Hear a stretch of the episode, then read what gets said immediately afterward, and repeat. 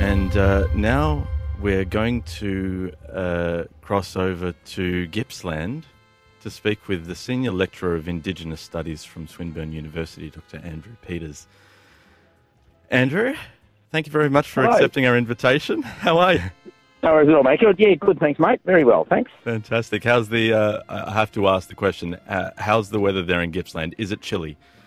It's not too bad. It's uh, it's overcast. It, sort of uh, as the sun sets, you can see the clouds breaking a bit. So I think it's going to be a nice day tomorrow. But it's certainly not cold.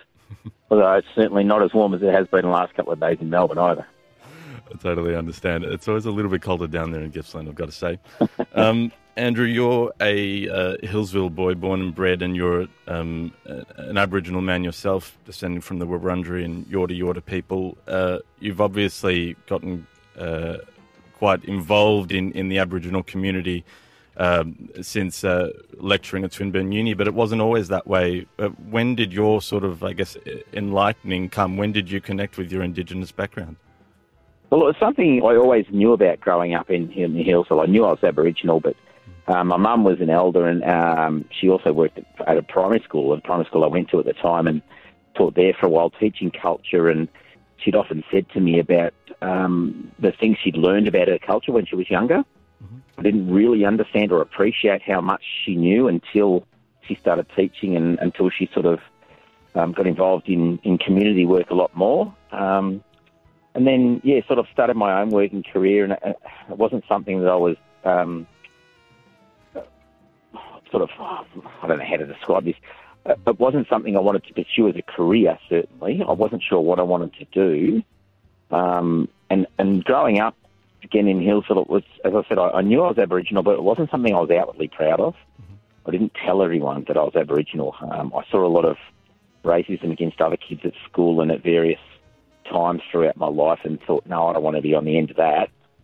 Um, and then, um, yeah, I, I went started going to university. I initially did a bachelor of business, and I was I wanted to get into marketing, but um, a couple of my I, I started studying tourism as well, and a couple of the tourism lecturers sort of pointed me in the direction of Aboriginal tourism, and all of a sudden I started asking Mum a couple more questions, and everything sort of fell into place, and I kind of just knew this is you know this is what I want to do, and and here I am, you know, many years later, um, loving my job, loving the work that I do, loving the people I get to meet, um, and the conversations like this one that I get to have, um, doing the job that I do. Absolutely. Uh, uh, Andrew, I, I think this is an important question because obviously uh, I and, and the, uh, my colleagues here in the studio are of Greek background, and um, you've talked about you know racism, and obviously there's a, a- growing conversation here in Australia about Indigenous peoples and, and, and recognising their identity. What is it that you think that Australians and I guess people of uh, of other backgrounds need to understand about about Aboriginals and Torres Strait Islanders here in Australia? What what, what what's the, the missing knowledge here? Well, I think one of the things, Matt, particularly here in Australia, is that um, a lot of a lot of immigrants to Australia do have an understanding and an empathy for Aboriginal culture because they've come from very strong cultural backgrounds themselves, obviously different, but they still have that that fundamental notion of culture as a as a key part of who they are and their identity. Uh, and that's something that, that non-Aboriginal Australians don't quite sort of grasp at this point because we've come from a very eclectic um, colonial background that that um, I guess looks at culture differently to the way you know, other people in other parts of the world do. But for Aboriginal people, the, the main word that I like to use all the time is connection.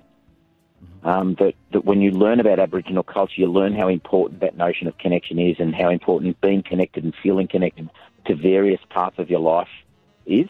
Um, it's a fundamental part of Indigenous knowledge all over the world and various Indigenous cultures that I've, I've you know, had the pleasure of dealing with in New Zealand, in North America, Canada, the United States, for example. Um, the same concept of connection keeps coming up, and it's become really clear to me that that's an important part of um, Aboriginal culture.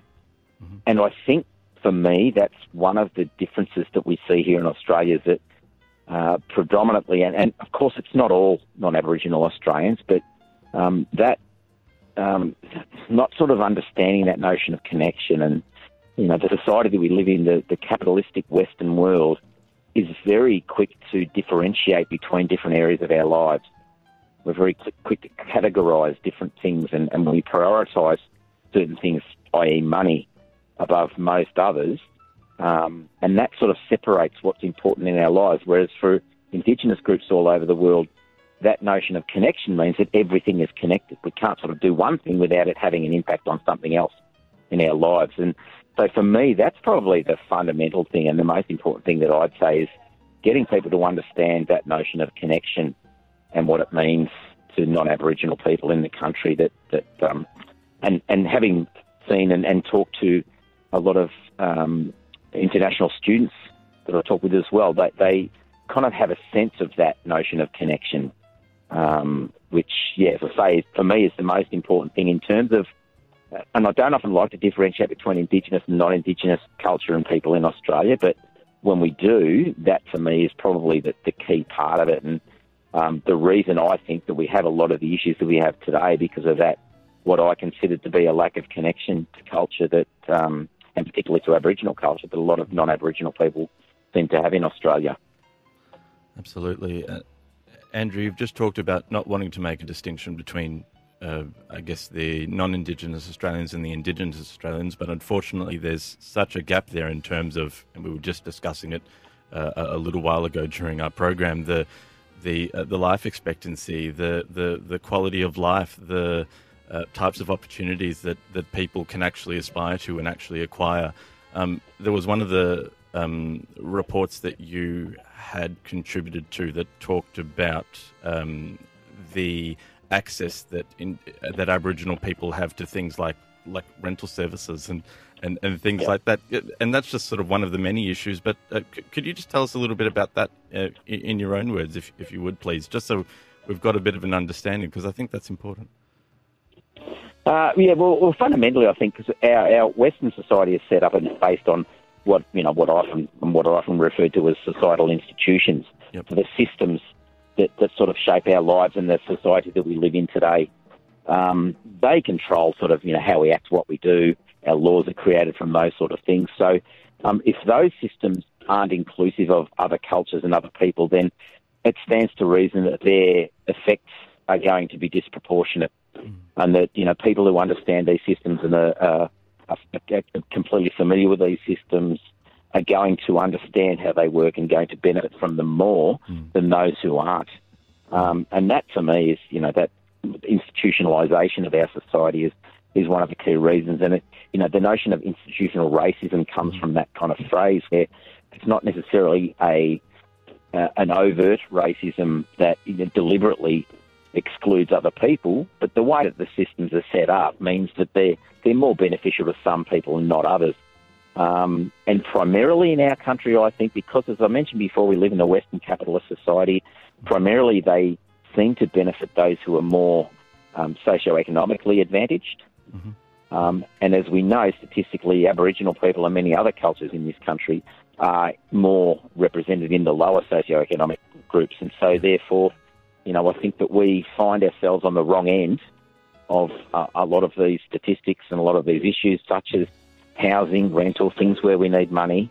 Um, for those reasons, that the system has been the system, sorry, have been structured in a way historically mm.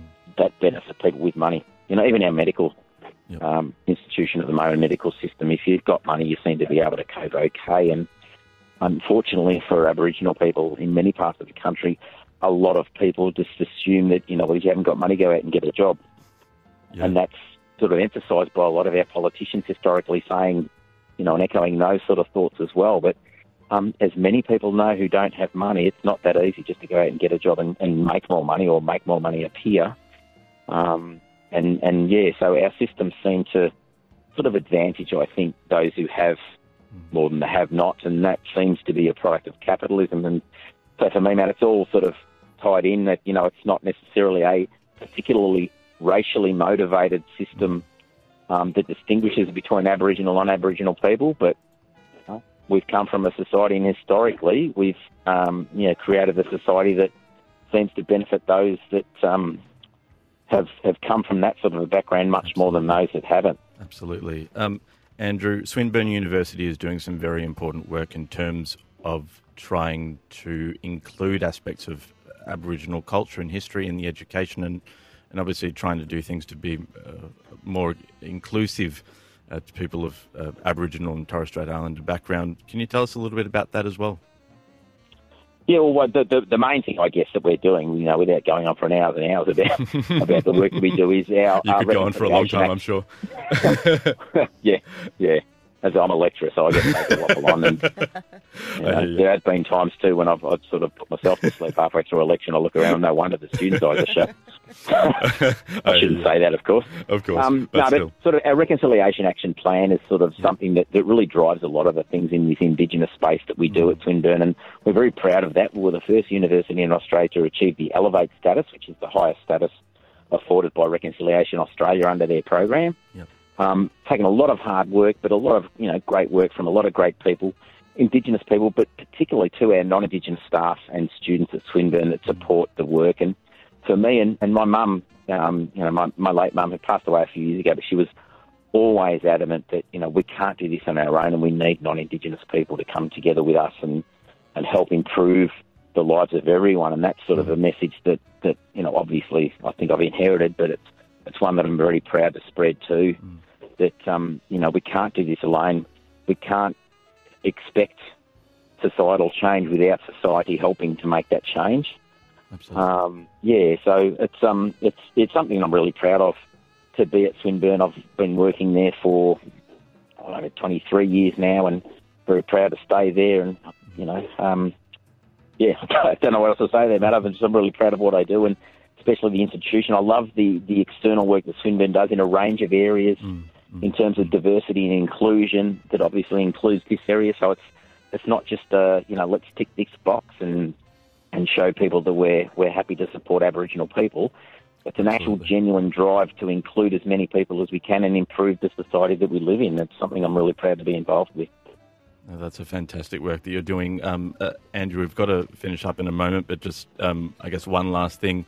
Uh, message out there for anyone that may not completely, you know, understand. Uh, I guess the problem that is, or problems that have arisen with uh, the 26th of January, Australia Day. What, what are you just really quickly? I guess in one minute, what are your thoughts on that? And what would you say to yeah, anyone that doesn't completely understand? I know that's a big, very very loaded question. Is, uh, yeah, but yeah. What's your what's your sort of thought about that?